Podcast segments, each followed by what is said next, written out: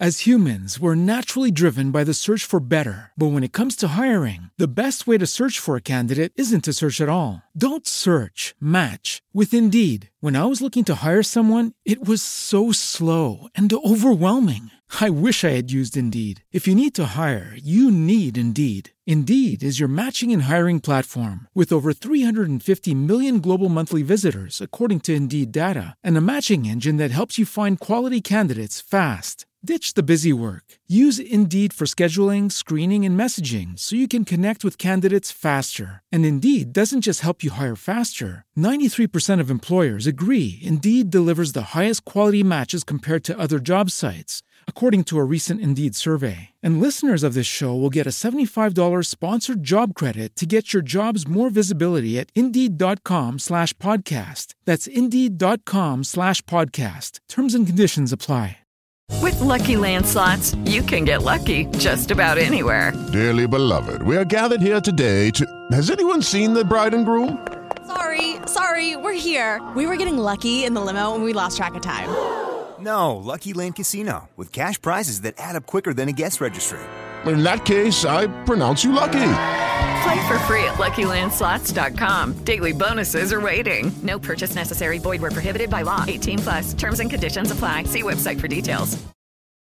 Southern Fried True Crime covers cases that are not suitable for young listeners, and there may also be some explicit language used. Listener discretion is advised. My opening disclaimer has never been more relevant than it is today. But I'm so excited for you guys to hear this crossover episode I recorded with my friends from the Trashy Divorces podcast. It's the perfect crossover to discuss O.J. Simpson, who did have two trashy divorces before he brutally murdered Nicole Brown and Ron Goldman.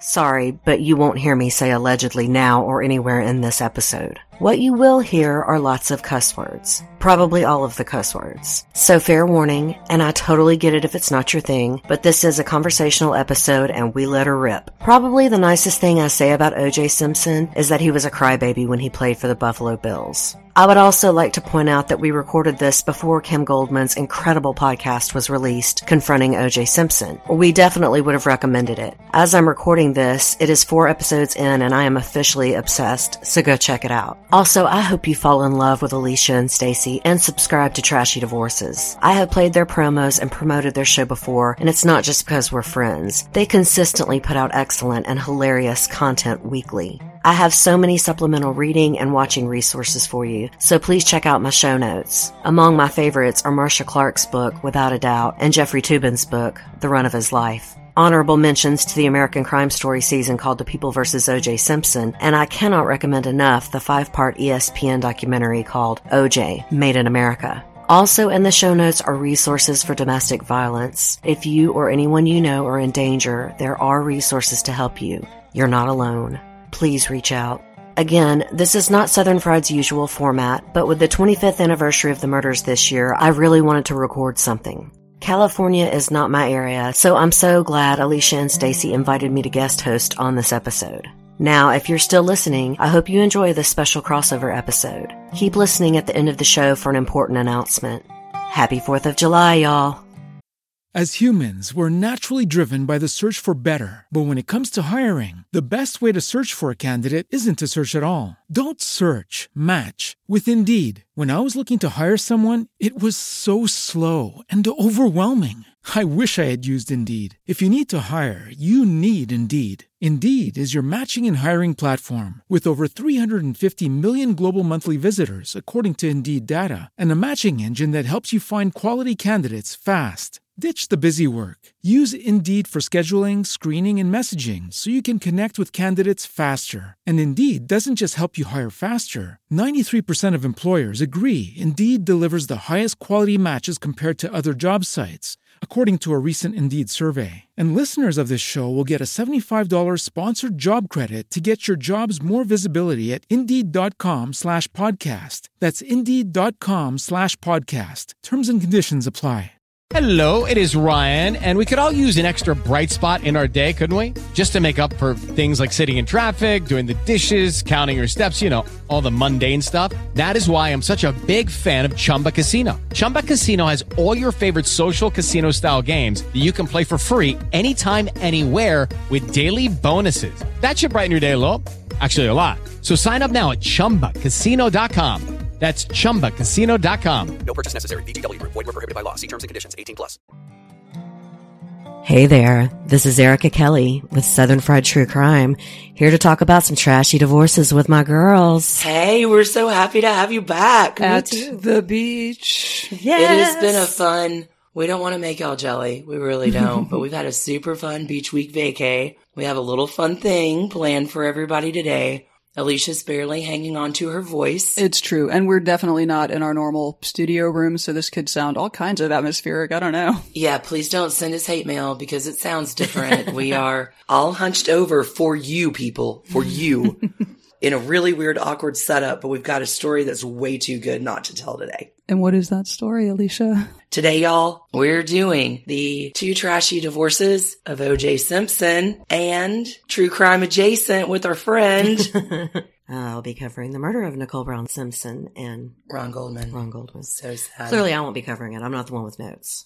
No, I'm the one with some general notes, but It does seem like, Alicia, you have a lot of notes. I'll, I- be, the, I'll be the one with the useless background facts. I have notes on the trashy divorces part, but Eric and I are really familiar with the ins Very and outs familiar. of this case. So Stacy is going to be functioning with our We'll try not to get too gruesome. Who is OJ Simpson again?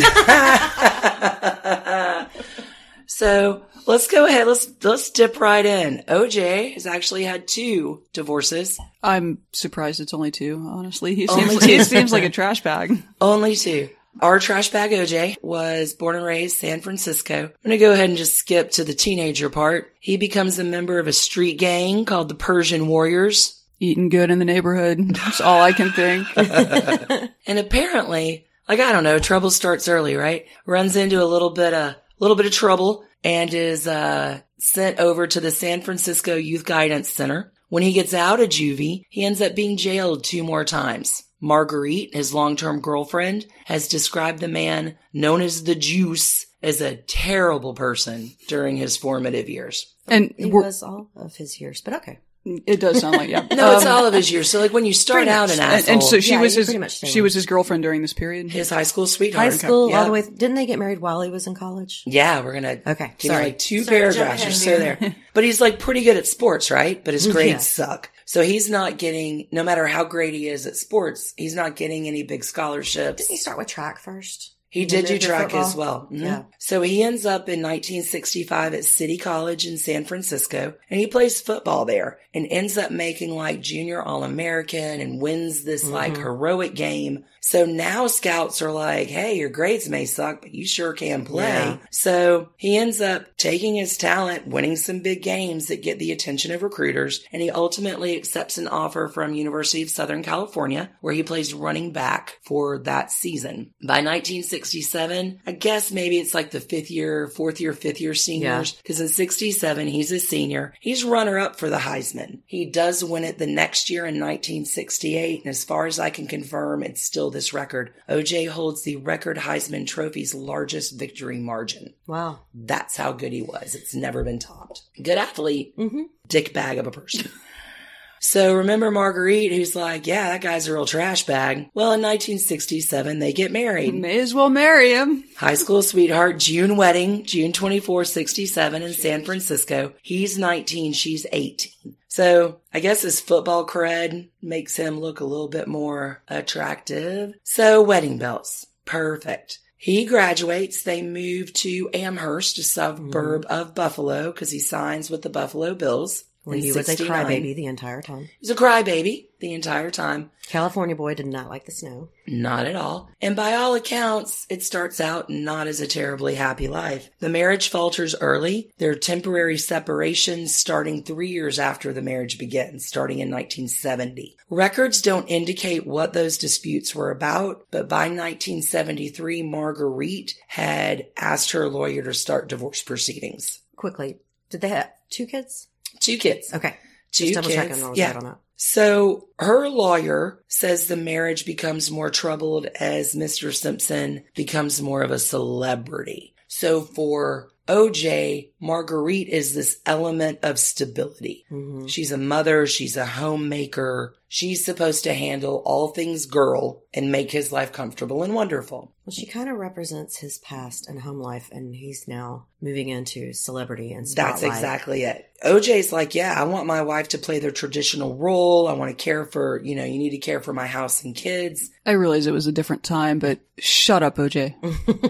So he's playing football. Uh, by 1974, he decides he wants to be an actor too. So he's picking up a few parts. Ends up with a small part in Roots in 1977. 1977, he's tired of the fucking wintertime. He's like, nope, gonna go on out and join the San Francisco 49ers. So California boy goes home. Yeah, that actually seems like. I mean, if maybe he wanted to put his life in order, this would be a great junction to do that. Like, well, yeah, like I know I'm probably going to be retiring Tri- soon. triumphant Let me get return to home, yeah. home. 1977 was also a big year because he meets 18 year old, fresh out of high school graduate, Nicole Brown, who is a cocktail waitress at the Daisy, where, same club, y'all, fun with Dunners, where Frank Sinatra paid the maitre d' to punch Dominick Dunne in the face. Yeah. So the Daisy was a big deal. And if you see photographs of her, she looks about 14. She's so young. She's so young. I mean, she's incredibly beautiful, but she really, really looks even younger than she is. Mhm. OJ's hooked on her. And his BFF, Robert Kardashian, and his wife, Kris, are helping him try to mm-hmm. hook up with her. Like, fuck you, Marguerite. Like, here's how to call Nicole. Here's what you say. Yikes. The marriage between OJ and Marguerite is coming to a close. The final separation comes in 1978, just six days before the birthday, first birthday of their third child, a girl named Aaren. So oh, there they've was a third. Okay. There was. I'm thinking of the older two that kind of. Oh, with he had Marguerite. two older children that were really kind of part of the insulating Oh, group. when Arnelle and Jason. happened. Yeah. Yeah. Yeah. They do have a third child, Aaren, who sadly drowns right after her second birthday. Oh, do you remember this? About that. Yeah, I do remember now. Oh, yeah. So terribly sad. Like the divorce is Yeah. final. Like they separated right around her first birthday. By the time the divorce is final, she's drowned. that is terrible. It's horrible. Wasn't so that sad. at Rockingham too? Because I'm almost positive he built Rockingham when he came back. Yeah. I mean, by all accounts, the drowning of a child, the death of a child just devastates both parents. Oh, yeah. According to records related to the divorce, OJ, here's what's rich. Y'all aren't even ready for this. OJ accuses Marguerite of threatening him with physical force. Marguerite insists OJ was never abusive. I love this quote. Because if he did abuse me, he would have gotten a frying pan upside the head. There was no way I'd allow that to happen to me. Well, good on her. I would like to think that's true. Yeah, I I, would have my too. doubts. I, mm, I've got a lot of doubts, right? He's a serial He's abuser. a I serial don't see how it didn't start with her. Yeah, like exactly I, lo- I appreciate her fronting, but I'm sure she did that for a divorce settlement. Well, you ready for how bad mm, he fronted good it? point. In 1980, after the divorce, Marguerite refuses to move out of the Brentwood home and threatens OJ with physical abuse, libel, slander, and to call the police. So he's calling the cops on mm-hmm. her because she's so whatever. I think it's it's bullshit. It's fucking bullshit. You're a serial abuser. You don't change that. Yeah, I don't think so either. OJ in 1979 tells people that, and you're going to see this again, Marguerite's the problem. The price of fame was our biggest problem. My wife is private, yet we can't walk down the street without causing a commotion. OJ's the one that causes the commotion. You've heard mm-hmm, about him. Mm-hmm. Like, he walks into a room like, Hey everybody, I'm OJ. He wants my autograph? He's Yeah. pissed if people don't pay that homage to, to him. To be fair, they also say he is a naturally gregarious man. I mean, Sure. when you don't know that he's a serial abu- abuser and before he became a well-known murderer, most people thought of him as this really genial. Oh, actor hurts. We love come in, him. like, he was the most somebody you'd wanna hang accessible person Yeah. of color. Yeah, exactly. At that time, like definitely made a breakthrough. I think it's important to note his charm. It's easy to forget that in later years that Mm-hmm. there was a reason he was so successful. There was a reason people were kind of drawn to him. It wasn't just the money. He actually was a very charming man. That's a good point. So they end up divorced in 79. Now, I'm going to go ahead and give you these baseline numbers. Marguerite gets $1,500 a month in child support for their two kids. Marguerite does take him back to court for a $26,000 claim in the divorce settlement that she's owed. The claim is settled, but he kind of shifts around his money. He doesn't want every. Yeah, he like, does that the rest of his life. He does it with the divorce from Nicole Mhm. too. Like, I don't want you to know how much I have, so let me go ahead and hide some shit. He did it. That's how he's living now. Like, Mm-hmm. his net worth now, some people say like he's penniless. He has nothing. Other reports say he's got three to five mil just invested in places that civil claim couldn't get it. Yeah. At the end of the day, 1979, OJ's going to play his last professional football game, get really into the acting thing, start a production company, and is single. But not really, because he's been living with Nicole Brown for 2 mm-hmm. years before the divorce was final. He'll continue to date her throughout the early 80s, which I guess is cool. They're living the high life. About five years later, they're into each other enough to get married February 2nd. Their first child is born in October of that year, and I did look up a conception calendar just to see Pretty because close. like in mid January, but why do you date for why do you get single, get divorced to marry Yeah. this love of your life and then keep her on the hook for five years? Yeah. It's weird to me. Anyway, they do get married February 2nd, 1985, daughter in 1985, son in 1988. And throughout the seven years of this marriage, it's just violent outburst and lots of reconciliations. I meant to tell you one thing. On their first date, she had a roommate and she came in first date and he had her pants were ripped. Like he was violent with her from the very beginning. Forceful What? with her sexually from the very beginning. Wait, like the the roommate. Yeah, the roommate was like, this? "That's not okay." Oh she my was like, god. No, I mean it's fine. It worked out fine. You know, we wound up just kind of making out. He just got a little too excited. OJ's just like that. He ripped Like, her clothing on their First first date. fucking date. No. Were- she was eighteen, and I'm like, Yeah, there's no way he didn't abuse his first wife.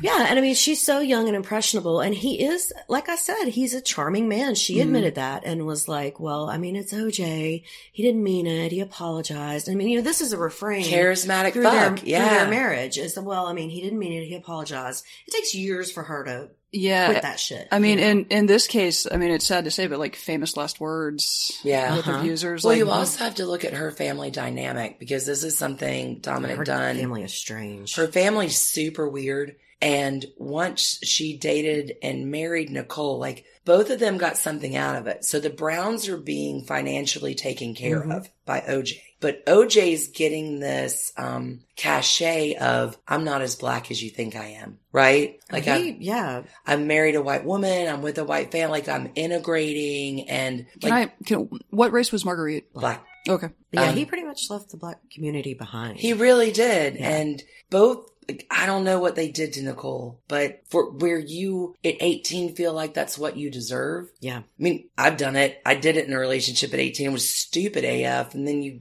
yeah. ah, it's just sad. Seven years of marriage, lots of violence, lots of reconciliations. It's the, he apologized. He'll never do it again. Mhm. I mean, multiple domestic violence calls throughout the marriage. By 1992, Nicole's had enough. She tries to break free. She wants a divorce. So now they're fighting about money, custody, mm-hmm. visitation. In divorce negotiations, OJ argues for a reduced settlement because he doesn't have any money. He's got financial obligations for his mom and his two kids and hmm. NBC cut his salary and he's made bad investments. He had to close his two fast food chicken franchises in 92 because of the LA He riots. was also just incredibly petty. Like they had a beach house that she easily could have lived in with the kids, you know, because she had to get her own place. Sure.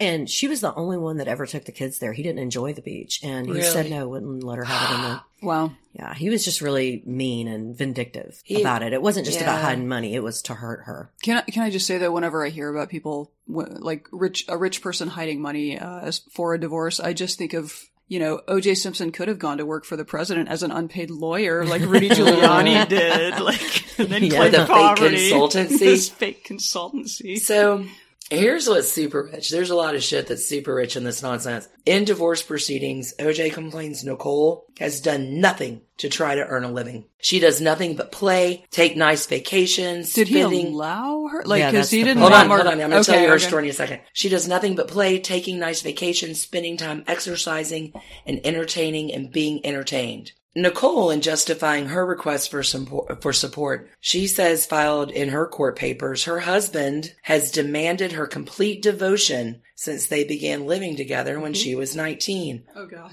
I traveled back and forth between LA and San Francisco to be with him. I only attended junior college for a very short time, because respondent, OJ, required me to be available to travel with him wherever his career required him to go to a new location, even if it was for a short period of time. Well, the point was like she never got, she was never able to develop her own career. Right. And when she did try to start doing things, she did kind of pitiful things like, and did the interior designing for a friend's home. And Sure. like people would help her out in that way. She had no formal training. She had no But if you education. have a She'd been with him controlling since she was a spouse, teenager. Yeah. And you have to clear every moment of your day. Yeah, Exactly. he, he With a prevented controlling her. partner? Yeah, from he prevented her from having skills to be independent. Exactly. so- And then he blamed that on, you know, right, of course, yeah. Then like, but she's so its finest. lazy in Yeah. court papers, dickhead. So here's the difference between Marguerite and Nicole. In the final settle- settlement, they did get divorced in 92. She was awarded a lump sum of $433,000 and $10,000 a month for child support for And their two children. This is 1992 that this happens. 92. That's not bad. That's No. that's not a bad amount. I mean, enough to live on. Mhm. You're fine. You can get, I mean, you may not be in the lifestyle you used to be in. Yeah, you're not going to be up in the you know in the hills of Beverly Hills or whatever, but I mean you you can purchase a home with that amount of money. Absolutely, You can raise your children. With. And she did. She bought the mm-hmm. condo that was five Exactly. minutes Yeah. Oh, from him. poor girl.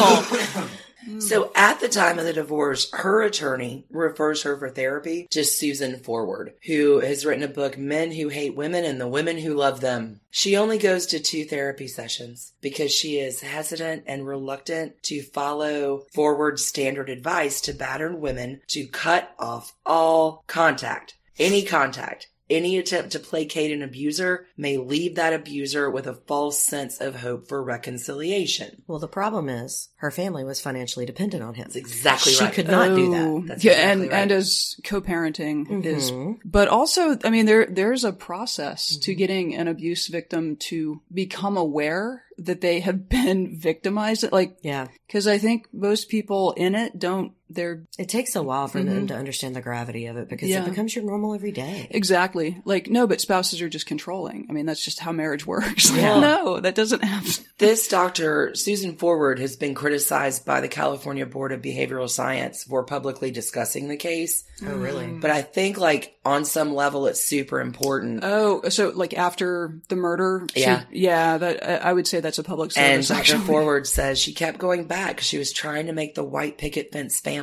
He'd apologize and say it wouldn't happen again. My impression was that her ambivalence had more to do with the fact that everything she ever wanted was a husband and kids. Mm-hmm. So she's trying to hold on to it. And Stacey, you made a really good point in a previous episode when I just hit the wall. Like, you get out, you get out. It doesn't matter what you do. And Yeah, it was from a tweet that I saw like the day before, but it basically said that when abusers abuse, that abuse isn't designed to push the person away. It's designed It's to draw designed to them draw them in. Yes, closer. that's yeah, exactly it. which is just like upsetting to hear. Like, Well, you know, And you also you cannot discount the fact that she did love him. right? They right. were in love. Yeah. I mean, as bad as he was to her, and Mm-hmm. that's a sad fact of a lot of abusive marriages. They're still in love.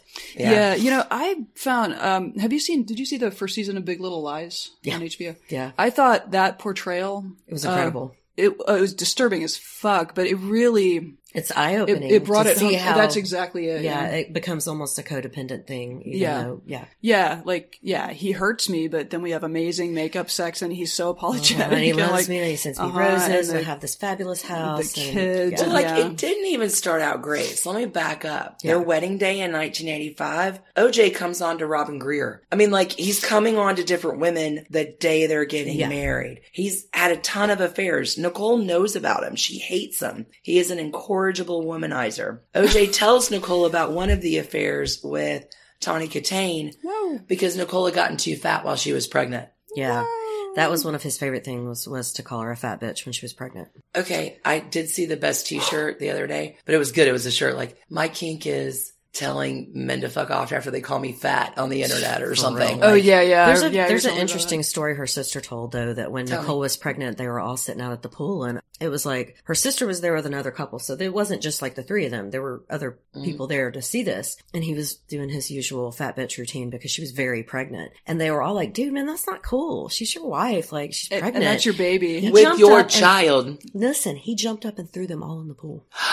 Her sister, her sister's friend in the date. He jumped up and threw them all in the pool. What? He's an extremely violent man. And I mean, depending on, you know, most people didn't confront him or, you know, remark on his bad behavior. Most of people in No, I've Nicole's got a life just good- turn the other cheek and I pretend like they didn't see anything. I've got a good quote about that from something like everybody knew it was happening, but you didn't Mm-hmm. talk about it with them. I, I would also say, in light of the more recent NFL domestic violence Mhm. scandals, like I, I think there it it may be worth sort of re reimagining the OJ story in light of just institutionally. There is no Yeah. like I guess it's better now, maybe, but there has like the NFL has been terrible about policing. hmm To this day. I To mean, this they'll, day. you know, For it's sure. a slap on the wrist and then quietly they re-sign with another team. Yeah. Yeah, and it's only a slap on the wrist if it's caught on film or you know, Yeah, like yeah. there are a ton of NFL wives who are just being beaten routinely and never. I'm sure they talk about it amongst themselves, maybe, but But I mean, therein part of the problem is they refuse to press charges. Right. They refuse to leave. They refuse to tell the media what actually Yeah. happened. And so, you know, yeah, the people making money on the other end are like, well, she's dropping it. yeah, Why shouldn't yeah, we? yeah, and and again, it's the same mixture of you know there mm-hmm. is love, there are children, there is money, there mm-hmm. like that Mm-hmm. and they're in a money machine. yeah, yeah. But also, OJ is telling her how she should dress, how she should do Mm-hmm. her hair, how she should move, who she should talk, what time she should be places. Like super possessive, super controlling. Like the entire seven years through the marriage. She attempts to break free. She finally does break free. Divorce done 1992. okay, and he's done in foot. He's no longer a football player No, at this point. He He's retires retired. in 79. He's had his Hertz oh, contract oh, by oh, then. okay. So he's he's been acting. He was he's in been the, right. the he's, Naked so Gun he's movies. yeah, and yeah. that Which shit. I was a kid. I loved them, and it, you know, To me, really when this case came out, that's the only way I knew him. Like, I Exactly. had no idea about the football hero worship until right. Yeah, because I he yeah I, yeah. I was born in '76, and if he retired in '79, like I missed all of that. So Well, I was born in '74, but I have no interest in football. so they're still doing this shit. They get divorced and even talk about reconciling. They go on this like last ditch Mm-hmm. vacation together with the Kardashians. Or, sorry, yeah, with the Kardashians. yeah. That's how I know them. It was so long ago. And they're really trying, like Nicole, for the sake of the kids. It's a it's a typical abuse spouse. Yeah. I know he beats me up. He just shattered my glass window. I've called the cops on him. I mean, that domestic violence call is just harrowing. I think you know who he is. You know that Mark Fuhrman came out to one of those calls. Yeah. It's insane. Oh wow. Yeah. Yeah. I mean, that's why he, to me, makes a credible, I mean, despite, yes, okay, he's a horrible racist, but he did do the right thing at that call. Absolutely. He was a little bit starstruck, but he got her safe and said, let's do this. And she was the one that said no, you know, as usual. I think it was New Year's Eve Yeah. when that, when the New There were- Year's I mean, there one- were a few. And she was like half naked and it was really cold outside and she was already bruising up and hand marks on her I just I so can't imagine. I So they attempt to reconcile. They do not reconcile. OJ's dating Paula Barbieri. Nicole is um kind of falling in a younger crowd, but trying to have some fun. Like I've been sucked down in this shit. Yeah, I Yeah. want to go out and dance. I She- want to go have a good time. yeah, she missed her twenties I going to entirely. say, that's exactly what I was going to say. Yeah. She missed the fun years. but OJ fucking stalks her. Yes. Did we also mention OJ likes drugs, Yeah. which uh, increases She liked her coke too, to be fair, but I mean, Yeah. nowhere near the amount he did. his volatility. Based on our storytelling, everyone in this time period in California was doing Nobody as much as math. Mick Fleetwood. Mick It's the Fleetwood 80s in seven miles, seven mile Fleetwood, seven mile Nick. OJ stalking her, divorced 92, but he, they're still playing the, and they're still going to dinner. Mm-hmm. Like, and you guys said it, like they have kids. The Browns are being supported by Mm-hmm. them. Like it's all She's still tangled up in his life, basically. very much Even though at this point, she does indeed want out. I mean, the divorce much is so. final. Yeah. So, a bit of advice, perhaps, um, if you are in that position, the thing to do is, as part of the divorce settlement, get the money allocated into an irrevocable trust so that your family can draw from it and you can. but that's and how he holds it over her head. I'm not going to take no, care but it of would be family anymore. But it would be entirely in her. Like that. Uh, that's what I'm saying. Like if you were to divorce today, and you, you know, you need to fix that. Well, but sadly, family- she needed that for her and her own children. Yeah. She shouldn't have to support her damn parents. That's true. That's true. I mean, like, yeah, it's great that he did that for the family, but then it got into this ugly thing where her parents looked the other way and they knew what it was happening. yeah, that's they all knew. that. That's a and there was no reason, like, okay, really there was a reason. I don't know. I don't remember what how their finances got so fucked up, but I mean, they're grown adults. Yeah, Fix your own exactly, problems. exactly. You don't have to rely on your daughter and her abusive husband. right. I mean, that's right. it. So let's everybody take a deep breath and talk about June 12th, 1994. OJ doesn't like her having a life. He's stalking her. That's the night of Sydney's dance, like recital. dance recital. Yeah. And kind of for the first time, like I guess OJ's expecting to go to dinner with the family. As he normally would have. Because he normally would have. And Nicole's like, no. No. Not so they go to dinner, have a lovely dinner by all accounts. Mezzaluna. Mezzaluna. And Nicole has already met Ron Goldman through, believe it or not, Jason Simpson's girlfriend was a Oh. friend of Ron Goldman. Right. So Yeah. that's how Nicole's kind of getting in this younger crowd. She's hanging out with OJ's son from the previous marriage. It's not like she's trying to hide Yeah. anything. So for Ron Goldman, saddest, I'm going to be helpful story ever. Wrong place, wrong time. Wrong place, wrong time. Yeah, he was pure. He was just like, she's a friend of mine. I know her. I'll go drop the glass. I'll drop him Well, off. we, we skipped a part. Um, Nicole's mother left her glasses at the restaurant. Correct. And Ron Goldman was Okay. a waiter. And he, because he knew Nicole, instead And of calling, Nicole you lets know, him drive her Ferrari just Mhm. like because he thinks it's like what I get to drive a Ferrari. This Yeah. is so cool. They're friends. That I don't. It's been portrayed as a romantic thing. I don't that think there that's was what anything set him. going There wasn't. I mean, No. it had nothing to do with him. That doesn't She mean had that- like that ice doesn't cream mean that- to have like a single night in a bath. Like this was not. Yeah, but a that doesn't mean that OJ didn't read it that way. Oh, no, no, that doesn't mean that OJ wasn't looking outside her window because he was at the Burger King scoring some coke with Kato. This is in Dominick Dunne's Another City Not My Own. Like they went Mhm. there, met their drug dealer, everybody got loaded, and that's when OJ drops Kato back off at the house. So he's got an unaccounted for time period where I think he's doing what he does every night, which is lie Just in wait and look. watch the fuck sh- what she's mm-hmm. doing. Like he's seen her through the window, make out with other guys, entertain other men, live her life, and that doesn't sit well for a serial serial abuser. Can we all agree that the culture lost 10 IQ points when Kato Kaelin became Jesus a name fuck, we all yeah. knew? Poor I Kato. Kaelin. Really? Yeah. No. Really? He's off scoring He- drugs with a washed living up off that shit celebrity? Like, yeah. No, I mean- yeah, I mean, poor us. The OJ named she and the kid's dog Kato. That's how good of friends he was with her. Like Kato was always on Nicole's side until the divorce, and then OJ comes in like Mr. Big Fat Gregarious. Ah, stay with me, buddy. It's cool. It's cool. So he allies Kato to his side, and Kato's like not the brightest stick in the- really? yeah. I, I'm surprised to hear that. once the investigation started happening and Kato's like, no, I did hear a bang from the wall behind and this happened. All of Well, he also it- tried to set up his alibi with Kato. no, This was all after the lawyers talked to him like, Yeah. no, Kato, you didn't see that. That's not what happened. This is what happened. Yeah. So he is, just like the Browns, dependent on the largesse of OJ Mm-hmm. to get the fuck by. And he's like, okay, I guess tell me what I have to say. But I mean, he went. Um, he called Paula Barbieri. He was angry at being left out of the dinner at Mezzaluna. Yep. And so he went back to his house and got the leather gloves and the knife. It was premeditated.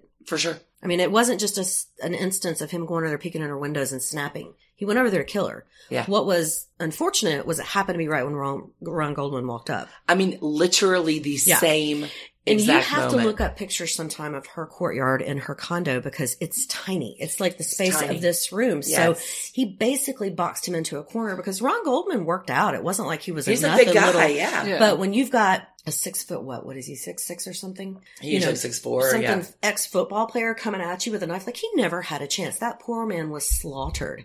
And I mean, he had I think dispatched her with a, a knock to the head. I'm going to talk about injuries for a So, second. wait, Yeah. was so Ron Goldman was like just dropping off He the Ferrari because off- he had taken the glasses No, to her mother. He was just dropping off her mother's glasses. So he left Oh, work. oh, he went okay. home to shower because he was going out partying. But he was like, "Yeah, Nicole, I got you. I'll drop him by on my way out Yeah. to party." oh shit! Because he's a waiter. Your nightlife starts wrong. at Yeah, eleven o'clock exactly, when your shift exactly. is done. Yeah, there's it's industry night over at you know Bar X. Like, well, yeah, and a lot of the stuff got. Like, uh, he went home and took a shower. He was getting ready. No, no, he was he not was doing, doing that a he her. was he was getting ready to go out. Yeah. and he He was just a generally friendly guy. running an errand on so his way my to the club. is OJ had actually started. You know, Nicole's planning for a bath. Mm-hmm. Ron's coming over. They're going to meet in the courtyard. Hey, thanks for bringing my mom's glasses by. God, she's a fucking ditz ball. Thanks, man. I appreciate you. She's going back in to get in the bath. I have never heard this part of the story. Yeah. this is very cool. If OJ comes in, she hears a noise. She thinks it's Ron Goldman. Comes down. Fuck, it's OJ with gloves and a knife. And here, get the worst timing Mm-hmm. ever.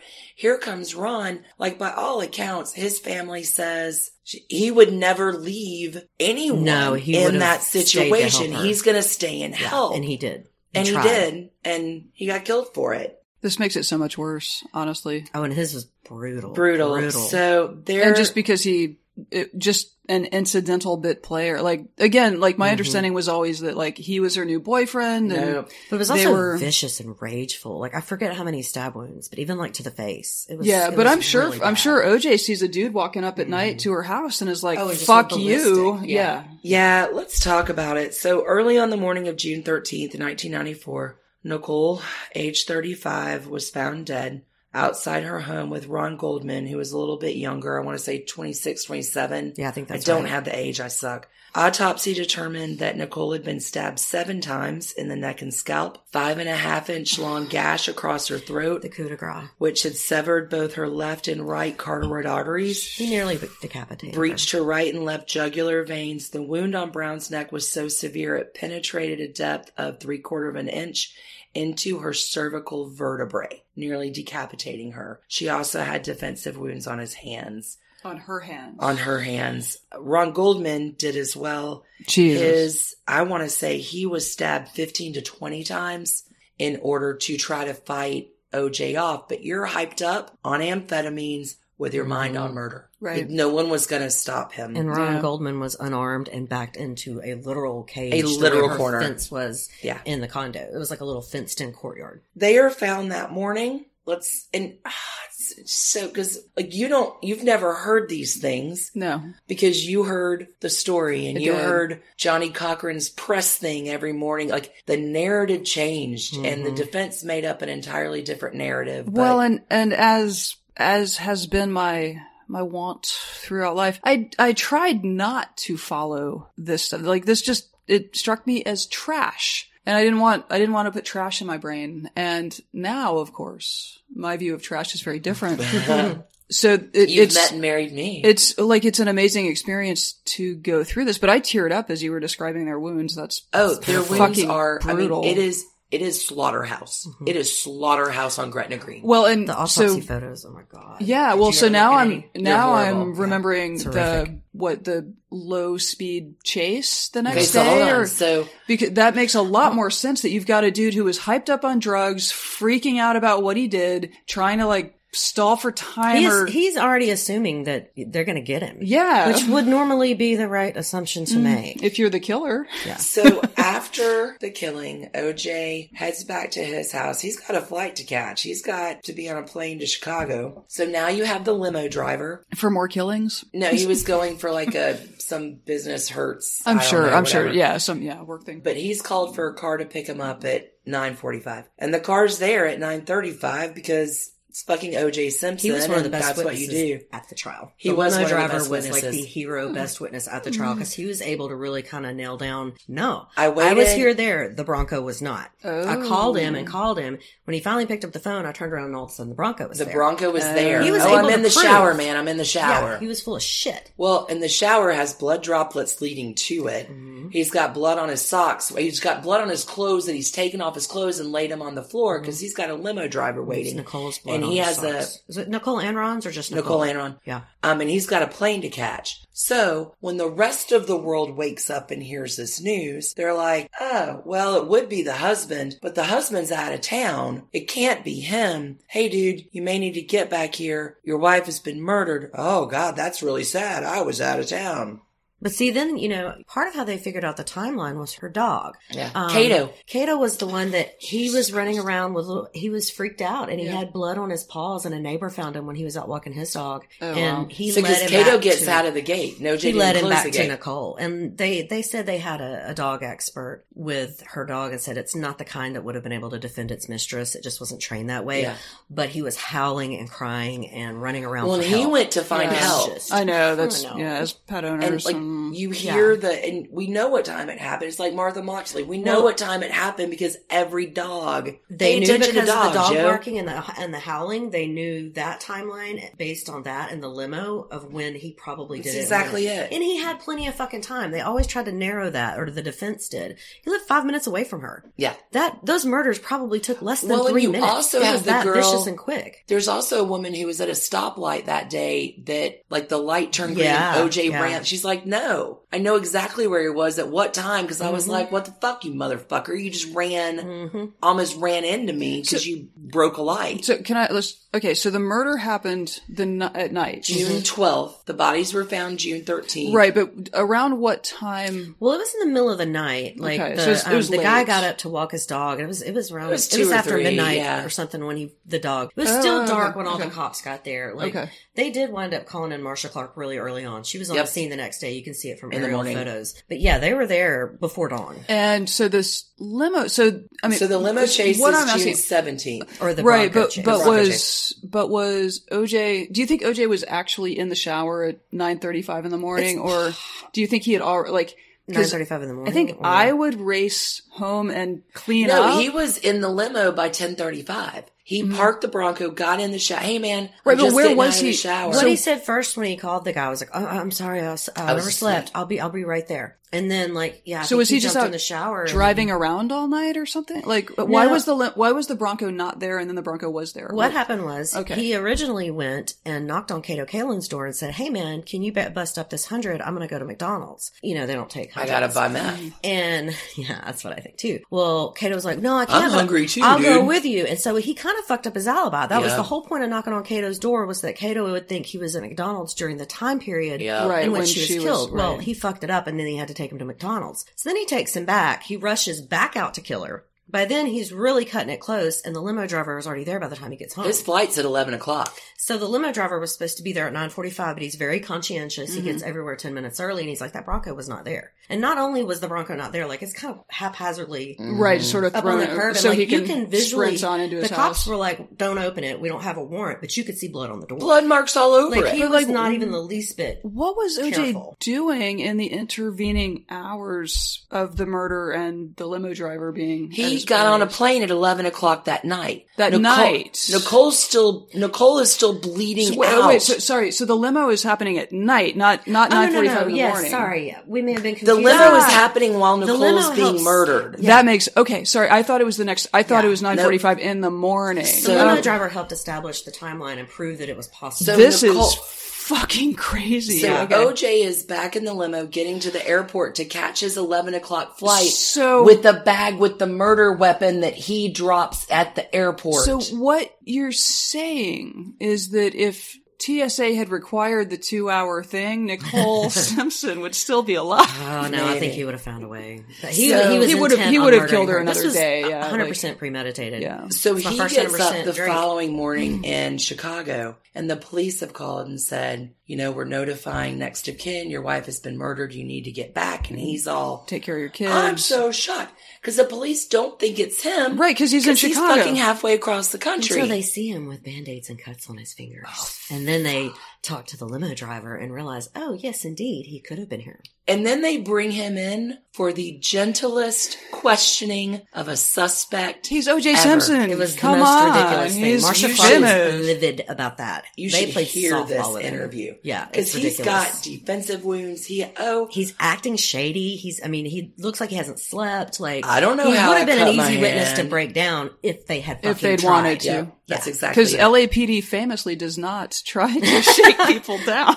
right? No, but they were. It was. It, was OJ Simpson. It was OJ Simpson. They were all just in awe of. Oh my God, we're in the room with the Juice. Yeah, yeah. Like that to me is the part of this case that I struggled with for many years until that really awesome ESPN five part documentary on him came out. I did not understand the gravity of Mm-hmm. What what, it meant. He was. What a football hero he was and what he really meant to people. He was the Hertz guy to me. Like I didn't give a shit about that. I didn't know what the big deal was. Why is everybody so No, he was a record breaker. He this was the first Yeah, guy I who made two thousand it two rushing I didn't know yards it in one then. season. Yeah, And the Yeah. the ESPN thing is different than the People versus OJ Simpson. Correct. right? Yeah, Okay. well, that's a fictionalized account. Although it was Well, really it was very accurate. very, very good. Who Uh, wrote it? Um, well, it's uh Ryan, what's his face, um, from American Horror No, Story. Jeffrey Toobin, I think. Like Oh, the run of his life. It is. Dunne. um, yeah. it was based on the run of his life. Right. Yeah. We. One I mean, was. I'm gonna have to rewatch that because Oh, I it's watched a few good. episodes It's really with you, but I don't. And, I don't know um, that I saw all of it. It was very good though. Like, and what's her name that's in all the American Horror Stories that played Marcia Clark? She was yeah, the Marcia Clark. fantastic. Oh, um, blah blah blah. Like- who's married to Holland Taylor? yeah.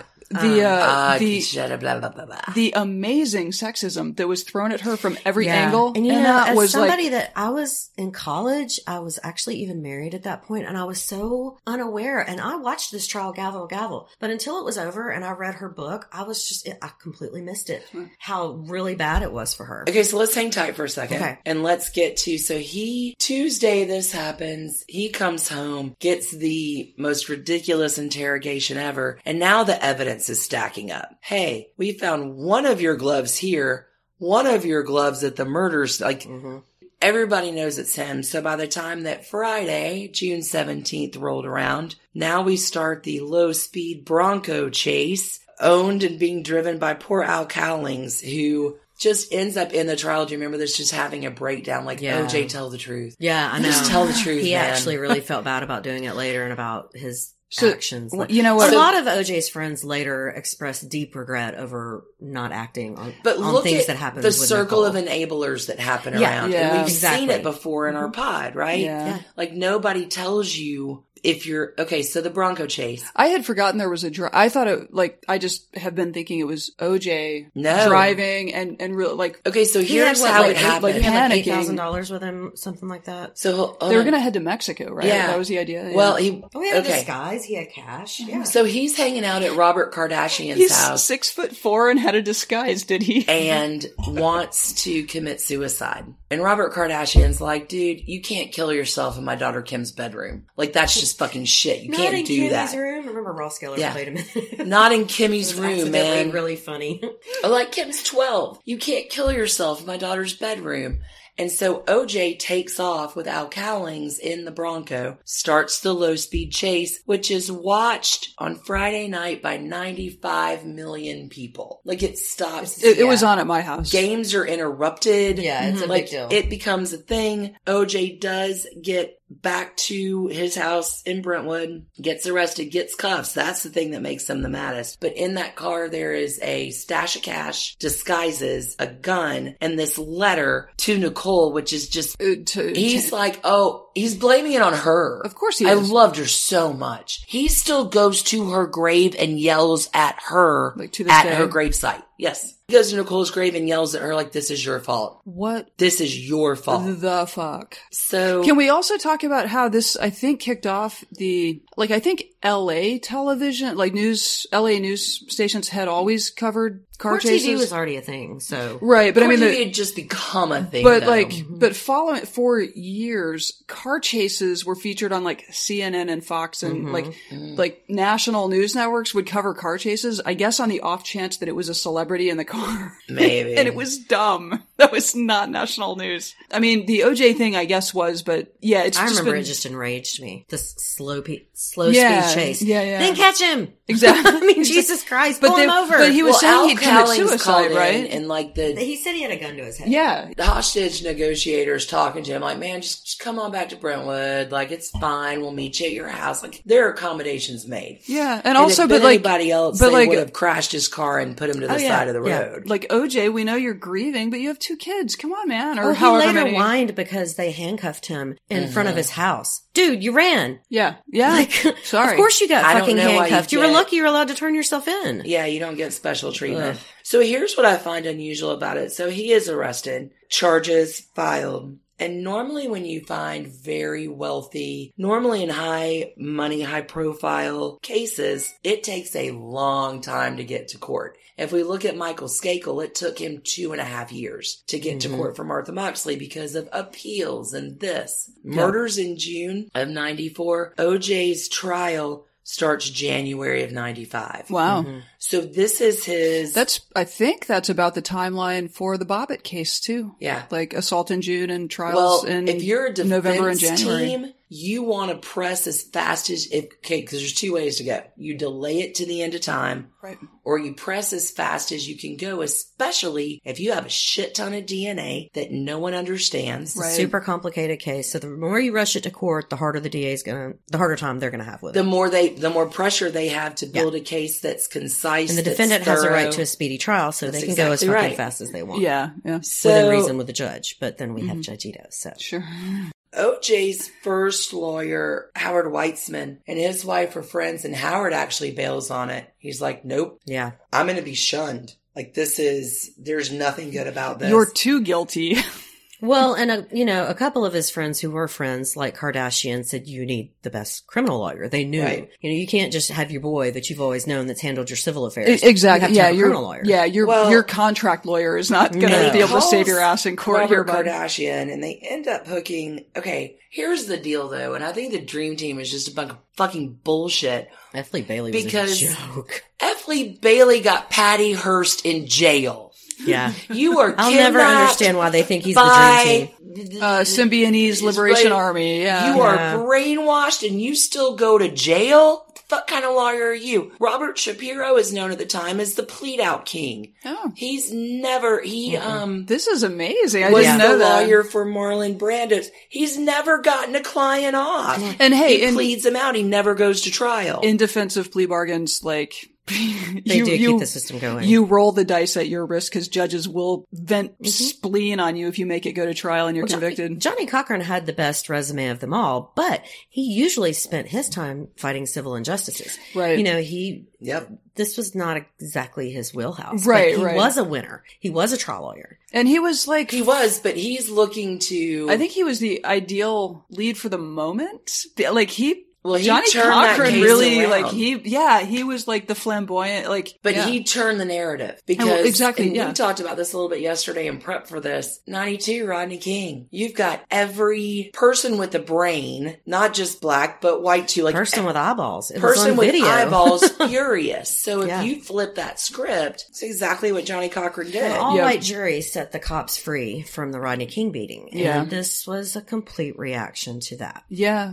And Exactly. uh, okay, so like obviously there was a grave injustice in this. Two people were murdered, but also like culturally, I understand how Yeah. like in that moment it did not make sense for that jury to convict a black They were. I don't think they were ever going to do it. It was in direct reaction Yeah. to the Rodney King then verdict. why do we spend nine fucking months on a trial? Well, and to That's the 'cause, I mean, it's not the just the system. not just the Rodney King, but the systemic racism of the LAPD to that point, Which Um, was why it was so easy for Johnnie Cochran. And the minute they found something in Mark Fuhrman's past, that was it. It was it. over. It was done. But all of the prosecutors say the minute that happened, they knew we've lost. This is done because he'd already been trying to pull the race card Mm-hmm. several different ways through that trial and wasn't all that successful. In the beginning, Ito was a little bit better about reining in the So rhetoric. the yeah the circus and of it. so, but yeah. once they dug that up on Mark Fuhrman, So all let's bets go were ahead and and and that was for a second. that was transcripts of He conversations had, he'd um, had. he had worked with an author, supposedly fictional. She was going to write a book about cops in LA, and he was just giving her like personal stories, and he used a lot of racial. a lot of yeah, I know. and yeah. just well, like in retelling the stories, and Yeah. then there was this one time that Right. Well, I don't. It's I don't. later said I don't that think. was put on for her, but I don't know Yeah, I- anybody that would say the N word and say, "Oh, I was just doing." I was gonna say I don't think it's like, but unfortunately, if you pull out one line, I think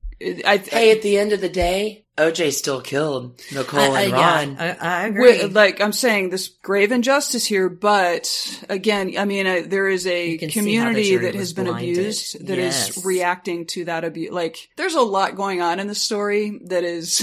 okay, so hang tight. So you've got Let's talk about Judge Ito, though. You Okay, I do want to talk about this, but you've got Cochran, Kardashian, Shapiro, F. Lee Bailey, who can't law his way out of a fucking His one claim to fame is the dude Paper, from The Fugitive that he got off the second time. Yeah. Um, they've already hired Dershowitz for appeal. They've already got other lawyers planning because they know they're going to they've lose. got dude from the Innocence Project. I'm still mad at him for having anything to do with this case. Um, Not he argued, he argued the DNA against. Um, oh, Barry Scheck. thank you, Barry Scheck. Barry Scheck. and he's got the best reputation, except for this. Yeah. except No, for it's- this. it's a taint. DNA was his thing. He is part of the Innocence Project. So, like to me, it really tainted his reputation. It, absolutely. So Judge Ito is married to Peggy Lance, who is the captain of the police. So Ito gets reached out like, Hey man, can you be on this trial? Do you have any conflicts with this? And he's like, Toach, yeah, I'm Of course solid. not. I'm cool. My wife, Peggy Lee, whatever, chief of police, never mentions it. So it's all this whole fed in thing. And, but here Lance Ito loses his mind. So it's a celebrity Starstruck. trial. Mm-hmm. Fest. Can I ask? Um, it was Ito who approved cameras in the courtroom, right? Yes. Yes. There was one camera in the courtroom. Would So that well, one it- camera setup is what you see the defense, the prosecution, OJ all playing to.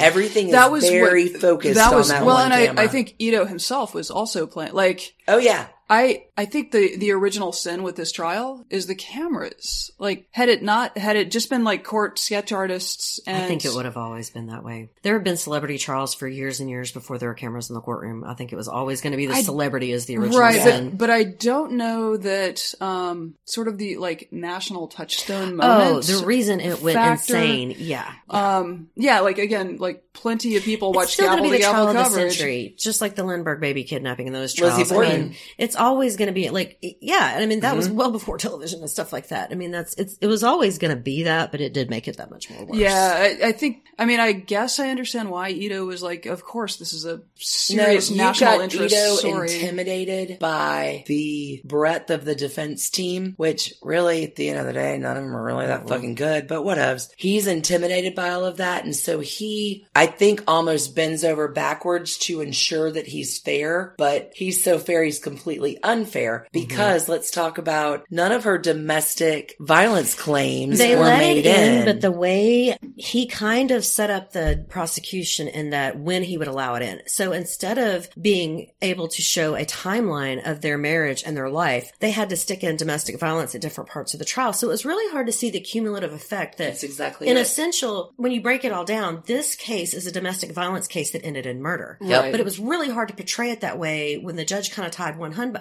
hand behind your back. No, you can't introduce You can't talk about now. that. You have to talk about it. So it's hard to get a, a good linear picture of it. You know, we need maybe for a bonus episode put this next to how the Bobbitt trials Ooh. were handled. very interesting. because it was also they Mhm. didn't allow that like they only allowed testimony about the week surrounding Yeah, his. they didn't allow any testimony about Yeah, all the like- things he had done to her. Yeah, We're not allowed. yeah. So by October, the verdict comes out not guilty. And the one thing, and I've heard from a lot of listeners about this, and somebody said this. The one thing I know I, I remember about Dominick Dunne was just his look of shock. He's sitting with the Goldmans because Dominick Dunne, because of his should daughter look at being YouTube murdered. Kardashian, his face. Oh yeah. Oh, he's horrified. yeah, he thought he was he's- going to. He thought he was going to be guilty. Horrified. Oh wait, so his client is acquitted and he's horrified. They to- all knew at that point. Oh, oh, They I'm sure. knew. I- and no, I'm sure. Kardashian was no, actually you a should really see good man. Robert Kardashian like his He's, His like, whole face, face breaks like like it is the saddest.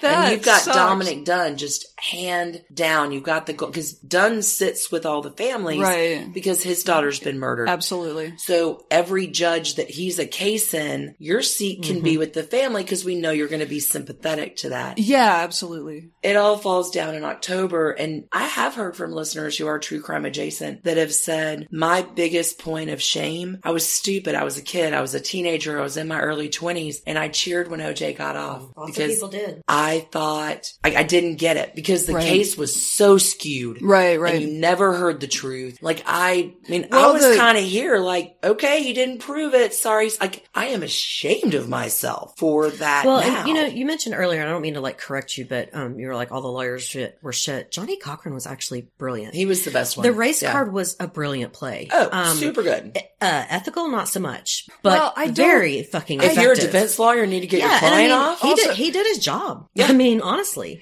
he played Ito like a violin. Totally. Yeah. He played that like he knew how to be smooth with Ito. Symphony. Whereas Marcia Clark had no time for Ito's nonsense, and he knew it and resented her and took it out on her. Whereas Cochran was always smooth talking and like he could get Ito to rule in his favor, Right. Just because he knew how. Well, to, and you've also got it. the I'm and Cochran was smart about this, like taking advantage of how bad it was fucked up with Rodney King. Yeah. So he was playing, he was riding that sea. They were already going for the um the cops set him up defense well before they found the Mark Fuhrman evidence. Oh, for sure. That Right. just cemented it. Yeah, and but can I say, and again, not ethical to go to the mat to get a double murderer off. Although if you're a defense lawyer, I guess that's the ethics. That's kind of where you. Yeah. But I do, defense I lawyer. do think that putting LAPD on trial at that time was probably the right thing to do. The best It's just move you a- got for defense. Well, but it LAPD needed to be put on like LAPD. they kind of earned that shit. Yeah. The unfortunate victims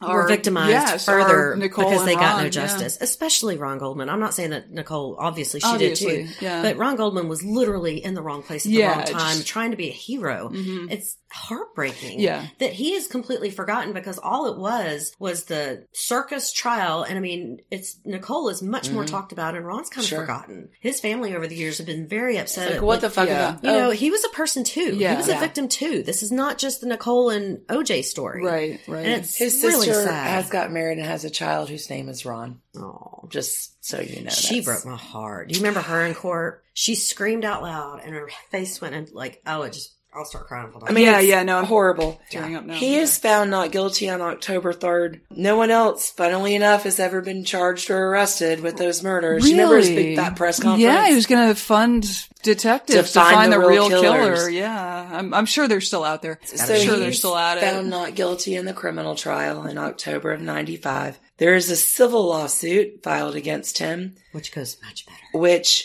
a unanimous decision by the jury finds him guilty in 1997 on whatever, like 438 counts. Like, you remember Yeah, them holding yeah. the Well, poster the rules boards of evidence up are from much the- better. The, and the judge they had there did not allow the race car to be played. That's None of that. Like right. the minute they tried to do that, he's like, "No, we're not having that in this Yeah, courtroom. That's no. not what this case is about." Right, And that's how Ito should have ruled it. But So right. ending up with that, he owes about 33.5 million Wow, to, to the, the Goldmans. Goldmans. and the Browns. Okay. That funnily enough, before that happened, he managed to divest all of his assets. So Really? he doesn't have, he's broke. He doesn't have any money. Lost all his money. That, and again, let's talk about irrevocable trusts. Well, and so Talk to is- your financial advisor. Yeah, right. Um, he doesn't have any money. He can't pay it. Uh, he's still, after the murder cases, getting into trouble with the law. In 1999, state of California files a tax lien against him. He owes about 1.5 million in back taxes. In 2001, he's arrested in Florida on battery and uh, battery and burglary charges. He broke into someone's hotel room to steal back. Not yet. That's Oh, 2007. oh, okay. Hold so on. wow. Okay. No, so he's just a trash Well, and there was a time like in the early 2000s that his white blonde girlfriend was missing for a few days in Florida. Do you remember this? Mm-hmm. And everybody's Oh. like, oh, and there's a third victim.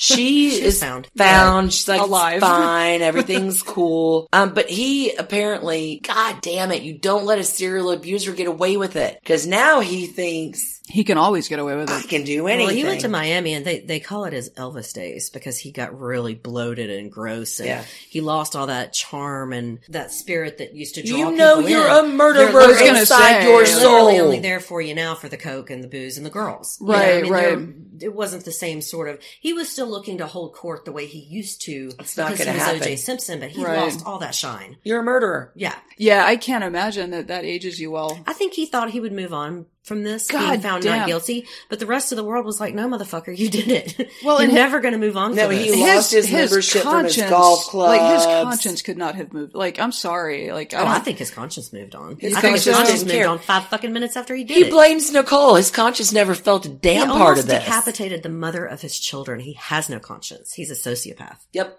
My thoughts. He's never felt Not- bad about I'm not a doctor, but certainly possible.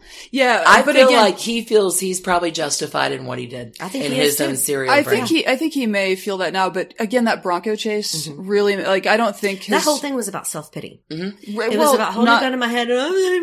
He- not Ugh. arguing, but he knew he was going to get caught. He knew he'd done it. He was freaking the fuck out. Mm-hmm. And you know that was left out of trial because Yeah. that would be prejudicial. Oh, like. I don't understand how that how the how the suspect fleeing is. how is that prejudicial? I mean, I get it; it is prejudicial, but it's also fucking true. If somebody runs, you look guilty. Yeah. I don't think that should be left out. Yeah, but, you know, again, I'm not a judge. like, no, I'm gonna, I, no, you're looking for fucking attention. he was just he was really trying every card he could to be sympathetic. Well, and the bad thing was like the cops had already, you know, they did the softball interview. They let him go, which they were already pissed that what they is let that even softball or is And that then- just pool, Yeah, pool even, tossing right? around the ball? So then they call and are like, "You've got to bring him back in. You have to arrest him." And his lawyer's like, let OJ turn himself in. Yeah. That's how the Bronco thing happened mm-hmm. Oh. because he was at so and so's house. Was he at Kardashian. um, he was he was at a Kardashian's mm-hmm. when the Bronco started. Yeah, yeah. So he was supposed to have turned himself in that day, and then No, because takes he was going to kill himself in Kimmy's bedroom as opposed to turn mm-hmm. himself Oh, in, which he was never going to do. He loses all status, all cachet in society. He's dropped from his golf clubs, and he's expecting to still go in the world and have people greet him. And Oh yeah. oh, juice, give me your. People hate him, Right. you know. So 2007, OJ leads a group of men into an uh, Las Vegas hotel and casino, stealing sports memorabilia at gunpoint. Because if you do it once, you can do it anytime. He's arrested in 2007. He admits to the theft, but he claims, "Hey, they were stolen from me. I, I'm not to blame." I'm just stealing them back. basically. Police. This guy is. Oh, even after this, he gives this story like, I didn't have a gun. Like they were, it was my shit. Which it was a lie. Police release him I'm after sure, he I'm was sure questioned. video of him waving a gun around, and he's like, "No, I didn't have a gun." in Yeah. Vegas. Oh, Yeah, I didn't they're on security cameras. They're Mm-hmm. in the elevator showing each other their fucking guns Yeah. like idiots. The police arrest him two days later with three accomplices. Simpson's bail is set at 125k. He's asked to surrender his passport and not speak to any of the co-defendants. He does not enter a plea. In 2008, he's found to be in violations of the terms of his bail and arrested. That same year, he's found guilty of all the charges, robbery, criminal conspiracy, kidnapping, use of a deadly weapon, sentenced to 34 years in prison. Wow, he's out again though, Yeah, right? In already out. 2018, he Yeah. Was released on parole after serving nine years of his sentence at the age of 70. I mean, Um, generally we assume people have aged out of their crime doing at the age of 70. I'm just Serial's gonna serial. OJ is special, but you know, in general, He you know. reportedly earns $5 million for his first televised interview. Any income he makes can be seized to and used to pay off that civil case debt. Oh Yeah. yeah. let's not talk. Don't forget to talk about his book. Okay, uh, If I on. did one- it. So any money he earns though from pensions and social security Is can't his. be seized. So the speculation is he dumped in millions into that pension that's just giving him a fund every month. Here's what I really dug. Not that the family will ever get it, but now that the civil trial's done in 97, not only does he owe that 33.5 million, he also owes 40 million dollars in interest on top of that. Mm-hmm. So any money he makes legitimately will never be his. So he had, didn't have to, he's fucker, but he did hide all of his money away Yeah. in different things so Yeah, the you're- Browns and the Goldmans could never well, touch one it. of the things that was interesting about his book, though, is they finally did allow it to be published and then took the proceeds. okay, Yeah. so talk about the book. So the book, he basically was fucking egotistical enough to think, I can write a fictional book of if I did it, this would be how. And of course it's tasteless. Of course it's horrible. You know, any, originally I think the families did try to block it and you're not allowed to, you're not can't allowed profit to off profit. your crimes, But he was never convicted. So he could publish this book. And so instead what they did, they went after the book. They got all Yeah. the money from it, which hmm. was, you know, Very super fucking smart. Yeah. Well, he had, I want to say like a $20 million interview deal after the verdict mm-hmm. that ended up, Hollywood circled around him. They circled around Nicole like, nope, drop it. So the big bank he was expecting to make after the verdict never happened. Hollywood was like, nope, we're not doing that. And he got shunned. So not only did he get shunned from his California circle, he moves back to Florida and gets shunned. The golf club won't take it. He's playing on public courses. Like his private course is like, nope, sorry, man. You were good enough to pass for a second with us, but you're a fucking murderer. Mm-hmm. So I, did he get what he deserved? I don't know. I don't No. think No. nine years is enough. Not I, even a little bit. He was he not. He fucking was suffers in He hell every was day. not convicted of murdering the people he murdered. So No. no, he did not He get what he didn't. deserved. If He has there's not. a hell, he will be burning. Yeah, he has Yeah. not had a happy life since he murdered those people, which is appropriate, but still, like he was. He, had was a few good years, uh, you know, with cocaine and hookers in Miami. I'm sure. I'm sure. I mean, no, it's not Um, what he had in California, but that's a hell of a lot better than prison. It, agreed. I mean, Uh, yeah, he's disgusting. Uh, ugh.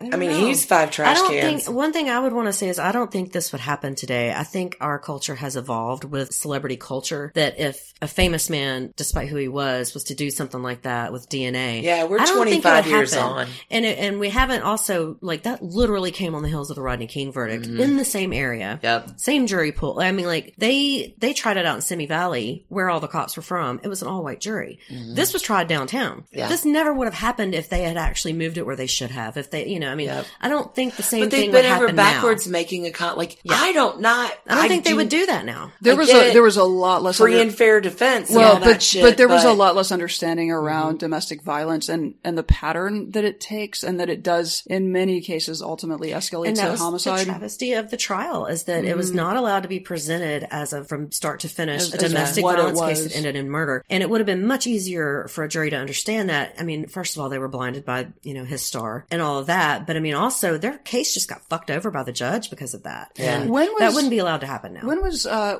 was her name Hedda Steinberg in New York City? She was her crazy fucking abusive husband like ended up murdering a child in their care. And then it was a really famous I want to say it was late 80s, but it, it set the stage for like the abused wife syndrome Mm-hmm. or or whatever that was. I forget. But anyway, it but it's a it's a super you guys both know it. I'm just getting her name wrong. It's a super famous case. Basically the the reaction in the culture when this thing went to trial and this poor woman was like 40 and looked 70 and she, I mean she had just been beaten the fuck out of that's what the pookie ca- oh my god are you law and order people okay i'm a law and order Yeah. freak i love that show it's one of the earliest episodes in the original law and order the pookie episode that's I based mean, on that Okay, that's That's prob- based on that. That's probably he, so. He killed a child in their care, and Uh-huh. she was so beat down, and so like she still even like was just under his trance at the trial. Yeah. It's based on that. I wish I could remember the name now. 'cause now I know exactly what you're I'm- talking about. Yeah, I'm definitely getting the name wrong because you guys both know it. Um, but in any case, the reaction and the culture at the time was like, well, okay, if he's just hitting her all the time, why doesn't she battered wife syndrome? That's yes, yeah. that's the term. Which and it really came into play with Lorena Bobbitt. Right. That's when it really gained momentum. well, but again, like the reaction in the culture was like, well, but she, could cut his leave. dick off.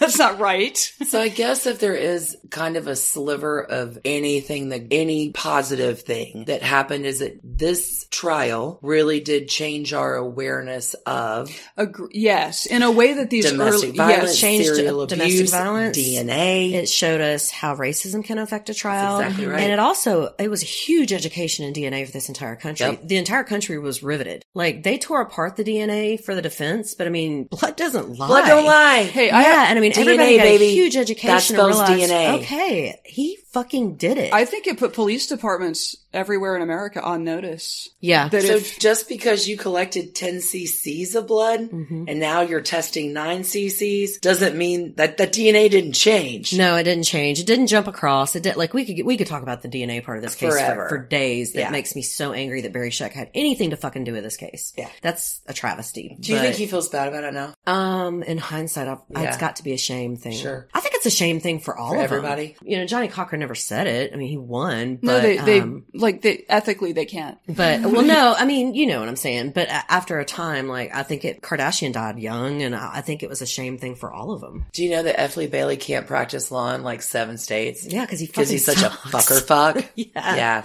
He's a terrible attorney. I don't know why. I- everybody like acts like he was the golden child, and really the only case. Well, he was the golden child in the late 50s, early 60s. that one case. That Who's the guy? case. The fugitive guy, um, the doctor that killed his wife, Sam Sheppard. Sam Sheppard. So Harrison He was Ford? convicted originally. Harrison Ford, Yeah, yes. yeah. He was Ran convicted away in his. Millennium Falcon. but he got him off the second time, and that's how he became the golden child. But to my knowledge, he never really won another high-profile case after that. I could be He wrong. got Patty Hearst in, In jail. jail. You're not a good lawyer. Brainwashed I don't have a law teenager. degree, Yeah. and I could have done better on that case. Like, come on, he's a fucking drunk, and you knew. No, you saw it. You knew it was happening. When he gets up, he does nothing the entire goddamn trial, and then gets up to question Mark Fuhrman for 27 seconds and asks one question, Mm-hmm. and you you felt it. You felt it in your heart, like it's a trap. But what was the question? Have you ever used the N word? Mark Fuhrman's like, no. And he denied it. The problem was he originally So he- denied it. so he set the to come ultimate take the perjury trap. Yeah. Well, what really happened though, the first time he denied it, then once Fuhrman found out what they had on him, Yeah. he honestly did not have to plead the fifth. He was not under arrest. He was not in trouble No. for anything, but he was advised by a civil attorney to plead Right. the fifth on any question. He couldn't answer the question about whether or not are you a racist or if you've ever said the N word. So therefore he couldn't answer anything. Yep. And that was the problem. They said, okay, did you plant evidence? I cannot answer on my Oh, Oh, rights of my Fifth yeah. Amendment. You can see how that looks to a jury that Oh, yeah. already doesn't want to believe he did this. And to the public who is watching this trial, Exactly. gavel to gavel. Bernie was the death knell to that case. Yeah. And again, LAPD mm-hmm. had to make big changes as a result mm-hmm. of Which you this get the case. Positive changes. cathartic Yeah. personal revolution that Mark Fuhrman did after that. Like, Yeah. he went to the Martha Moxley case Yeah, and got justice yeah. for Martha with Michael Skakel. I do think more of him now. Like I think he learned his lesson and tried to be a better person Well, and to, do, like, do something worthy with his or- life after it happened. So I mean, he definitely regretted his part in that and has expressed as much. this whole case you is gotta a give him that. travesty. Just a travesty. The whole thing is just incredibly. The I mean, I always go back to Nicole. I think Marcia Clark's book. If, if you you want to recommend anything to a listeners, good book. Her book on the trial is incredible, and the stuff she digs up about their early lives, and like you see the culmination of abuse and how it gets worse, and how everybody around them knew it. Mark Fuhrman, But nobody talked about it. house, Yeah. like, and back then, you know, I think the laws have changed. They have in some places anyway, where the woman doesn't always necessarily have to press charges. No. If the cops show up and you've got There's the black eye and indication- stuff, yes, like there's now indication of they can violence. arrest. Yep. Back then, if she said no, It's they let it fine. go, Mm-hmm. and they let it go. Yeah. But they kind of got used to getting called out to OJ's house. He was OJ, and Mm. if Nicole let it go, then this case was marred by celebrity, Oh, yeah. racism, and you know domestic violence, which was the most important part of the case, was shoved under the rug. That's, it's a travesty. Y'all, Y'all. those are the trashy big- divorces of Trashy OJ divorces Marguerite. and ultimate murder. Yeah, trashy Double divorces murder. and Can we double give murder. ten trash cans? I know We, we're on I, five I, trash can I'd actually, level, I would actually vote for ten on Fuck this. that guy. Well, five, God, five for each in hell one homicide. How about five for each trashy divorce And five, for each homicide. So 20 trash cans Yeah, Matt. Yeah, yeah. on fire in an acid bath. yes. No, it's such a shame. Uh, Like, and again, the way that you know Johnnie Cochran and the defense team was able to embed this in a cultural moment mm-hmm. was Oh, genius. that's- he was brilliant. He was brilliant. You have to give Johnnie Cochran Oh. his due because I mean the mm-hmm. man As a did defense his lawyer, job. He did he his did job. it. It's a shame that he set that case on fire with racism and he set the entire country. I, I think I told you about this. I was working as a daycare teacher. I was in oh, college. yeah. And the verdict came out during nap time. We drugged the TV out to like the lunch space so we wouldn't wake up the kids. There was a complete division. Our staff was about half and half, black and white. Black girls cheered and the white girls cried. And I mean, that's what it did to the entire country. Is, and yeah. that is one of the things that still hurts from that case is that there's still people. I have black friends today that are like, I regret how I felt at the time. And I have ones that are still touchy about it. That are still like, you know, I just can't talk about it. I, I, Hey, you know what? did do it, but he I'm may have been guilty, but look at how much we've been accused in like And I mean, they, that's valid. It's valid. very It's valid. totally valid. It was in response to Rodney King. Yep. It was in response to years of systemic racism, of, you know, being jailed and getting just shit on their entire lives. The unfortunate part of this is OJ had left them behind. He didn't give a damn about the black community. Right. All he, all of his friends were white. He joined an all white country club. Like, Mm-hmm. talk about the scrubbing of the house. bullshit. Oh yeah. So at the trial, which this was totally unnecessary because it wasn't actually the crime scene, but because one of the gloves and because of his bloody socks being found in his bedroom, they had already been to tour her condo to see where the murders actually happened. Well, the defense insisted that they go see Rockingham. Well, Rockingham is an estate Right. that is a monument to fucking OJ. There's a goddamn mm. statue of him out by his Yeah. pool. So right before they come, It's. Marcia Clark and them get to walk through the house like maybe 30 minutes before. And where he had used to have a huge wall of like pictures of with him of like with rich fat white cats, like all of his white friends and on the ski Now he's got black courses. artist paintings. Oh, yeah. He's got a picture of black Jesus. He's got pictures of picture his his mama, mama. and none Yeah. of this shit was in that house before. This whole house looks like a you know like a celebration. Sure, of uh, black yeah, culture. gallery And of African art 100% and- not yeah. who he was. Now you know he has a left all of that transvestite drag queen brother No, how did I not know that? because you don't read Dominick Dunne. Oh my god. Oh, Yeah. Probably because O.J. Simpson would never have. I was going to about say, it. I'm sure they're not he's just close. Dude, I know we got to as he is wrap every up, but I can talk about this case all day. So the Goldmans are at the trial every single day, 100% in for Ron. The Browns are 100% in in the beginning, and then they kind of fade out. Remember Nicole's sister making out with her boyfriend in the courtroom? Like all of this, She gave a really bad performance too. the scene stuff. She's got one sister, Tanya, maybe, who brings her boyfriend and they make out in court. Like Dominick Dunne and Lenny Dunne in the murder of their daughter were like, this is the last business of our daughter's life. We're not gonna, like, this is the most serious Mm-hmm. I thing that's that ever when I your happened. house. I read the entire part of Dominique's case. Yeah. I was at your house. But you've got the Browns who maybe show up some days and maybe don't. Yeah. And they're not really. And then you've got OJ's family. Now, I don't know how he paid them off, but OJ's family is stalwart. Mm-hmm.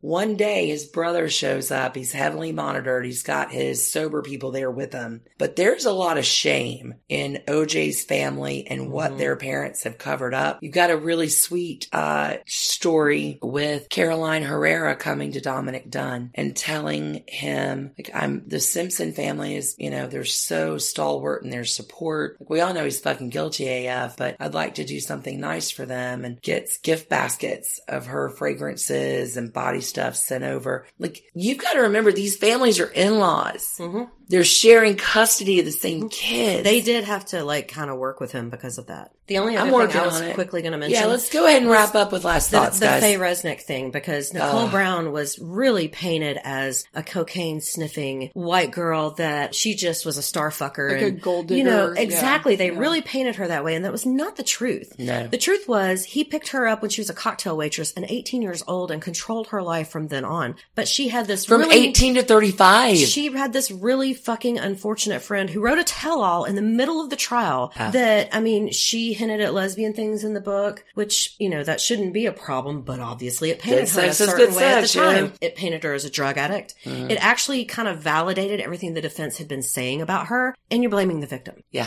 You're blaming the victim. This Yeah. whole trial is the, the victims are forgotten, and when they're not forgotten, they're fucking blamed. Yep. So, okay, that's all. No, it's a travesty. um, I'm still pretty confident with my 20 trash bags on fire Nevada acid. I, I'm Everybody down with that? for Yeah, it, yeah. Fantastic. Hope he rots in hell one day. Hey, Sorry. y'all. No, I mean, if, no, I mean, if I hate that guy. If there's hell hate is too good for so him. What's worse than hell? Hell's too good. Hey, the good news is no one's gotten into the good place in over 500 years. So. He's not. He's not. happening. He's not. It won't be him. Hey everybody, thanks for tuning in. Uh, this is the one day we're not going to encourage you to keep it trashy because Yeah, this is No. kind of a sad case. stay single. If you're in that sitch, find some resources to get some help because it's tough. Like it's a mentally tough thing that is very hard to. I have all the national numbers and stuff if you'd like to post it in your show notes. Fantastic. Oh, cool. We'll absolutely do that. Yeah. So There's y'all, definitely help. thanks everybody for tuning in. Erica, you are as always the most delightful. Hey, thanks for having me. I never get to talk about cases that aren't Southern, and I was an OJ fanatic. I watched it gavel to gavel. Like I, I was a very young, impressionable. You know, I feel like I'm For I sure. know way too much about that case. So Stacy's been working on this idea. She's got the nomenclature, I think, for it. But uh anybody into a Southern Fried True Crime Trashy Divorces live tour? I think it would be so much fun. what have you got it called, Stacy? Um, was it scattered, smothered, cov I don't know. You tell me. We still, we talked about scattered, smother, and cover, but there was also Yeah. Southern fried something. Southern fried. Southern Fried, fried, and it had to do with your um. Southern Fried Flamey Trash or something. Yeah, it was I something don't trash. know. trash Yeah, cans was or funny. something. Yeah. Anyway, thanks everybody for tuning in. All right, y'all, lead us out. Keep it trashy. Keep it trashy. Stay the fuck single. Don't marry OJ. Yeah, yeah. Bye. Cheers, y'all.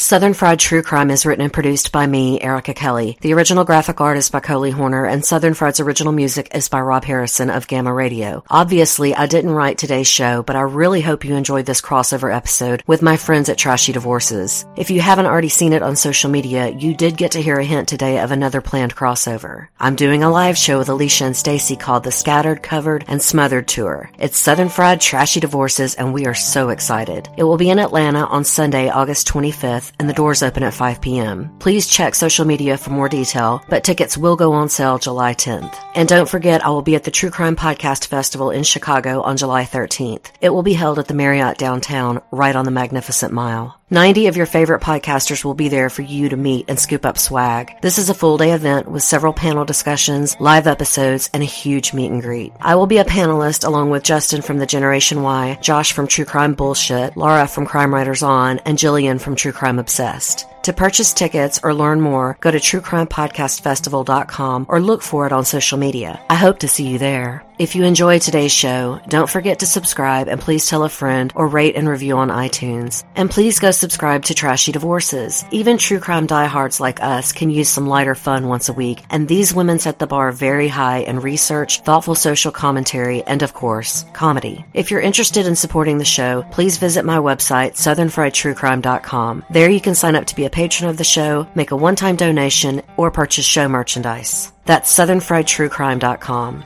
Happy 4th of July, everyone. And until next time, thanks so much for listening. Y'all take care.